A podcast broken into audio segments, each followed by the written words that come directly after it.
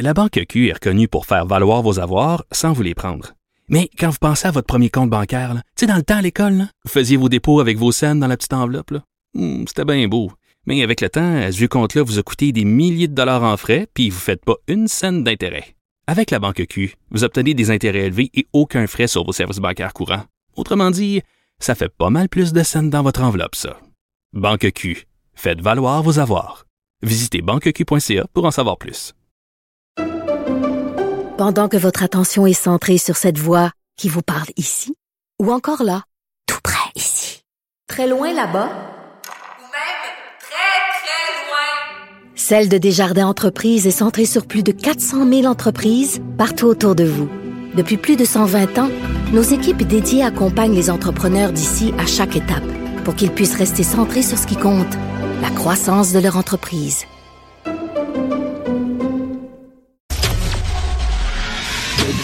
Léa Strisky. Mais je veux que tu le saches que ça a un effet.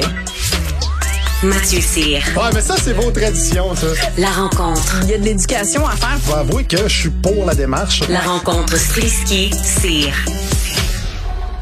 Salut Léa, salut Mathieu. Salut! Hey Léa, on commence euh, avec le sujet euh, du PDG d'Air Canada, euh, Michael Rousseau, qui s'est excusé, qui s'est excusé, comme on peut le voir sur la page du journal, la page couverture du journal de Montréal. Puis on se posait la question, en fait, je posais la question tantôt à Elsie et Marc-André, puis c'était vraiment une interrogation que j'avais. J'ai pas de jugement.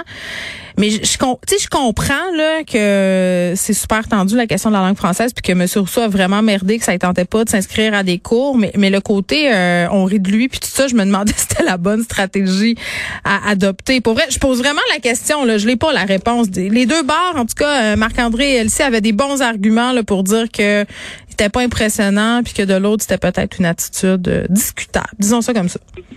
Ben, tu sais, je pense que on peut le voir des deux bords. Je veux dire, d'un bord, on a le droit de se taquiner entre francophones et anglophones. Là. On Ouais. même pays, on se connaît bien, c'est nos frères. Euh, je pense que c'est de bonne guerre. Ils rient de nous, on rit d'eux. Euh, Tout ça, ben, tu sais, je veux dire, on, ça va pas arrêter, là. Tu sais, on va continuer à faire ça. Maintenant, c'est sûr que le message euh, de se moquer de l'accent de quelqu'un qui est en train d'apprendre une langue étrangère, c'est peut-être pas, Mm. pas- peut-être pas le message le plus encourageant Ouais, mais, au monde dans la mesure où Je, mais- oui. je, ben, je pensais la- je pense je pense ça moi aussi puis en même temps Marc-André me disait la chose suivante Marc-André euh, euh, accompagnait des politiciens unilingues anglophones dans l'apprentissage du français OK? C'était euh, il travaillait pour Ah. le cabinet d'Andrew Scheer puis il était pas impressionné par la performance de Monsieur Rousseau. Il, il a dit, écoute, ça fait cinq mois qu'il apprend le français puis qu'il est pas capable encore de parler mieux que ça puis qu'il lit son texte. Il doit pas être l'élève le plus assidu. Ben non, c'est sûr, mais tu sais, je veux dire, je me mets à sa place là, tu sais, en tant qu'adulte, attendre, apprendre une nouvelle langue. Oui, oui, oui, oui, euh, peut-être. C'est sûr qu'il y a un défi. Maintenant, euh, il est en retard. C'est pas de notre faute là. Je veux dire, ça, ça aurait dû être fait. Surtout lui, euh, tu sais, il aurait dû l'apprendre quand il était petit là, quelque part. Fait que tu sais, on a, j'ai pas vraiment pitié de lui. Je suis comme, à quoi tu t'attendais? T'es le patron d'Air Canada. On est dans un pays bilingue, c'est une grosse entreprise. Mhm. Air Canada de toutes les entreprises, là, c'est sûr que ça doit représenter un peu le, ben, les deux langues nationales, fait les deux langues officielles, fait je, je tu sais, qu'il soit qu'il soit pas bon à l'apprendre quelque part, c'est comme ben c'est pas de notre faute, continue, tu sais, mais il faut aussi le message en fait, le message c'est pas tant pour lui que pour tous les gens, tu sais, Mm. que ce soit les nouveaux arrivants, Ouais. tu sais, qui sont en train d'essayer d'apprendre le français. Mais on peut écoute, pas, on peut pas avoir le message dont on va se, on va se moquer de votre accent. Je donnais l'exemple de mon anglais saguenéen là, tu sais, ça, ça me donne pas full le goût de parler anglais. c'est À chaque fois que j'ouvre la bouche, les gens rient de moi. Ça c'est sûr. Non. Mais je suis pas le PDG d'Air Canada en même temps. Moi c'est là où j'ai peut-être plus de Oui, misère. Ben, ben c'est aussi que tu sais, là ils annoncent euh, toutes les nouvelles mesures pour que cette compagnie-là devienne beaucoup plus bilingue qu'avant. Ouais. Euh, Est-ce que c'est une campagne d'image? Tu sais, je veux dire, j'y crois à moitié dans la mesure où. Ben, il est obligé Euh, d'aller les faire ces cours là. c'est ça. On va le redire là. Non, c'est ça, mais tu sais, je pense qu'ils veulent, ils veulent. Air Canada veut vraiment faire des efforts. C'est ça sais, il était venu pour s'excuser, mais aussi parce qu'ils veulent annoncer que euh, ils vont vraiment, ils vont vraiment encourager, euh, en- ben, d'engager des gens qui sont bilingues, puis de, de référer des gens qui sont bilingues. Puis tu sais, je pense qu'ils vont quand même mettre l'accent là-dessus dans les prochaines années. Sauf que est-ce que j'y crois? Moi, je crois qu'il faut se dire la vérité sur ce qu'est le Canada. Ça va rester un pays qui est majoritairement anglophone, ou est-ce que les francophones vont rester une minorité? Euh, puis il va falloir continuer à se battre, puis à mettre notre point sur la table, puis à dire comme ben ça, ça passe pas.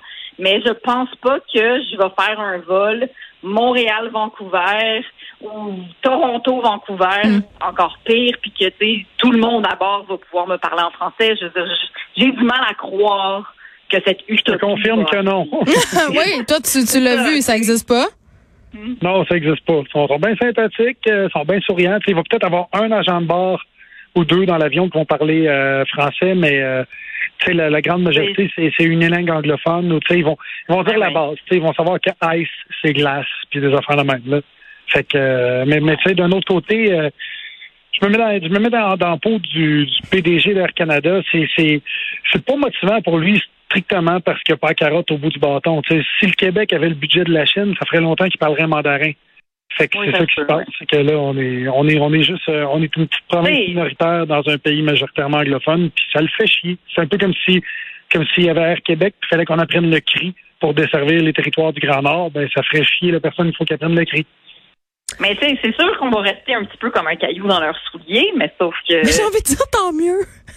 Non, mais tu sais, c'est- J'aime c'est- j'aime ça, moi, être le caillou dans le soulier euh, à ce on- chapitre-là. Mais on peut pas se le cacher parce que c'est comme ça qu'on continue de défendre notre langue, tu sais. Puis c'est pas tant pour faire chier, c'est juste qu'on s'est, on s'est, on se l'est dit qu'il y avait deux langues officielles. Fait que si t'as une grosse compagnie comme Air Canada, ben t'es obligé de représenter ça, tu sais. Respecte, le, respecte ta partie du contrat. Ben c'est ça. C'est OK. ça. Bon, ben, ouais, je trouve que, je trouve que, je, je comprends les gens qui sont un peu insultés par la une puis qui disent, ben, on rit de lui, mais de l'autre côté, je comprends les gens qui disent, euh, écoute, euh, c'est pas impressionnant. Je, entre les deux, je, je suis pas, euh, je me prononce pas. Disons ça comme ça. Parfait. Ben, quoi qu'on Ben, n'est moi, pas, on n'est pas obligé de se prononcer, ceci dit, là, mais, mais je comprends le malaise des deux bords, dans le fond. C'est ça que je Mais veux non, dire. parce qu'en en fait, moi, Mais je trouve que le langage, la- en fait, la, la population francophone est souvent négligée, voire piétinée au Canada anglais. Ouais. Tout c'est vrai, ça. Parce que oh, on n'a pas, on n'a pas d'appartenance réelle, puis on fait juste, on est juste des chiens qui jappent, tu sais. Mais par rapport à d'autres minorités que tu vois par, dans, dans, dans le reste du Canada, il n'y a pas de façon de nous identifier de façon euh, claire et limpide qui puisse, euh, qui puisse refléter, hey, on a engagé un franco.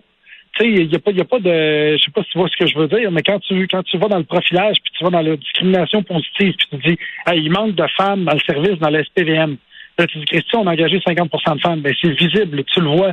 Mais si tu dis, il manque de francophones, c'est plus dur à prouver. C'est plus dur de, de mettre comme ça sur un beau poster. Hey, by the way, ce poster-là, il y a quatre Ontariens puis six Québécois. Tu sais, tu sais pas, tu le vois pas. Tu vois pas la différence. Fait que c'est une discrimination positive qu'on demande sans qu'eux puissent flasher euh, comme une compagnie flash. Hey, salut, je fais de la discrimination positive. Ils n'ont Mais pas le reward qui va avec, euh, justement, je je sais dans pas. l'anglophone. Ils n'ont pas le reward qui va avec.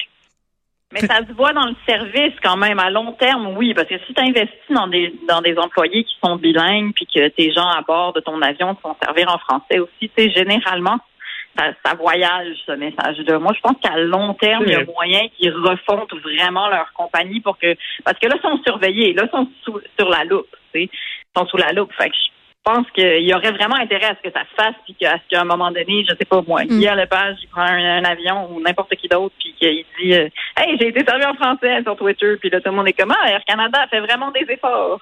En tout cas, je leur souhaite. Et je nous le souhaite. Bon, Mathieu, je t'oublie pas avec ton sujet. Tu voulais nous parler de la gestuelle euh, des politiciens. Tu trouves que ça en dit long?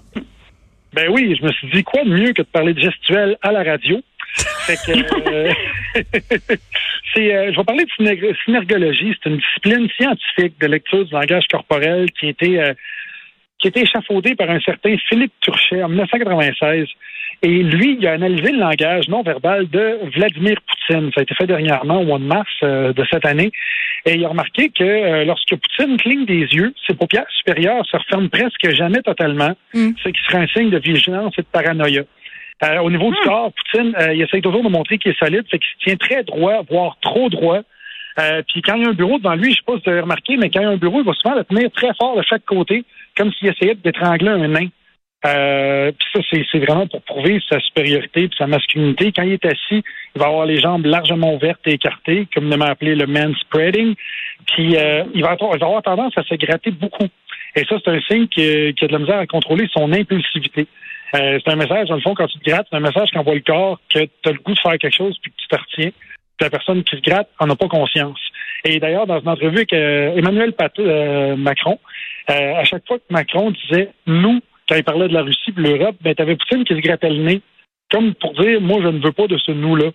Puis j'ai comparé ça avec C'est pas un peu de la bouillie Non, pour les chats, cette J'ai comparé ça avec, euh, avec Obama. Euh, Ouais. les, les gestuels d'Obama. Puis Obama, lui, ce qu'il fait, c'est qu'il prenait une voix la plus grave possible. D'ailleurs, il avait pris des cours de voix pour ça. Il prenait des pauses pour ajouter du poids à ce qu'il dit.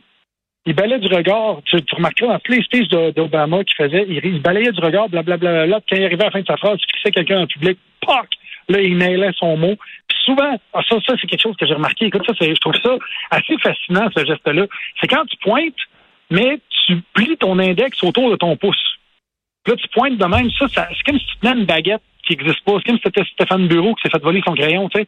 Là, tu as ton, index plié, puis là, tu pointes en disant ta ta ta ta the economy, blablabla, et ça met l'emphase sur ton mot. Et quand j'ai vu Casa des Papels, j'ai trouvé que le professeur faisait ce geste-là à outrance.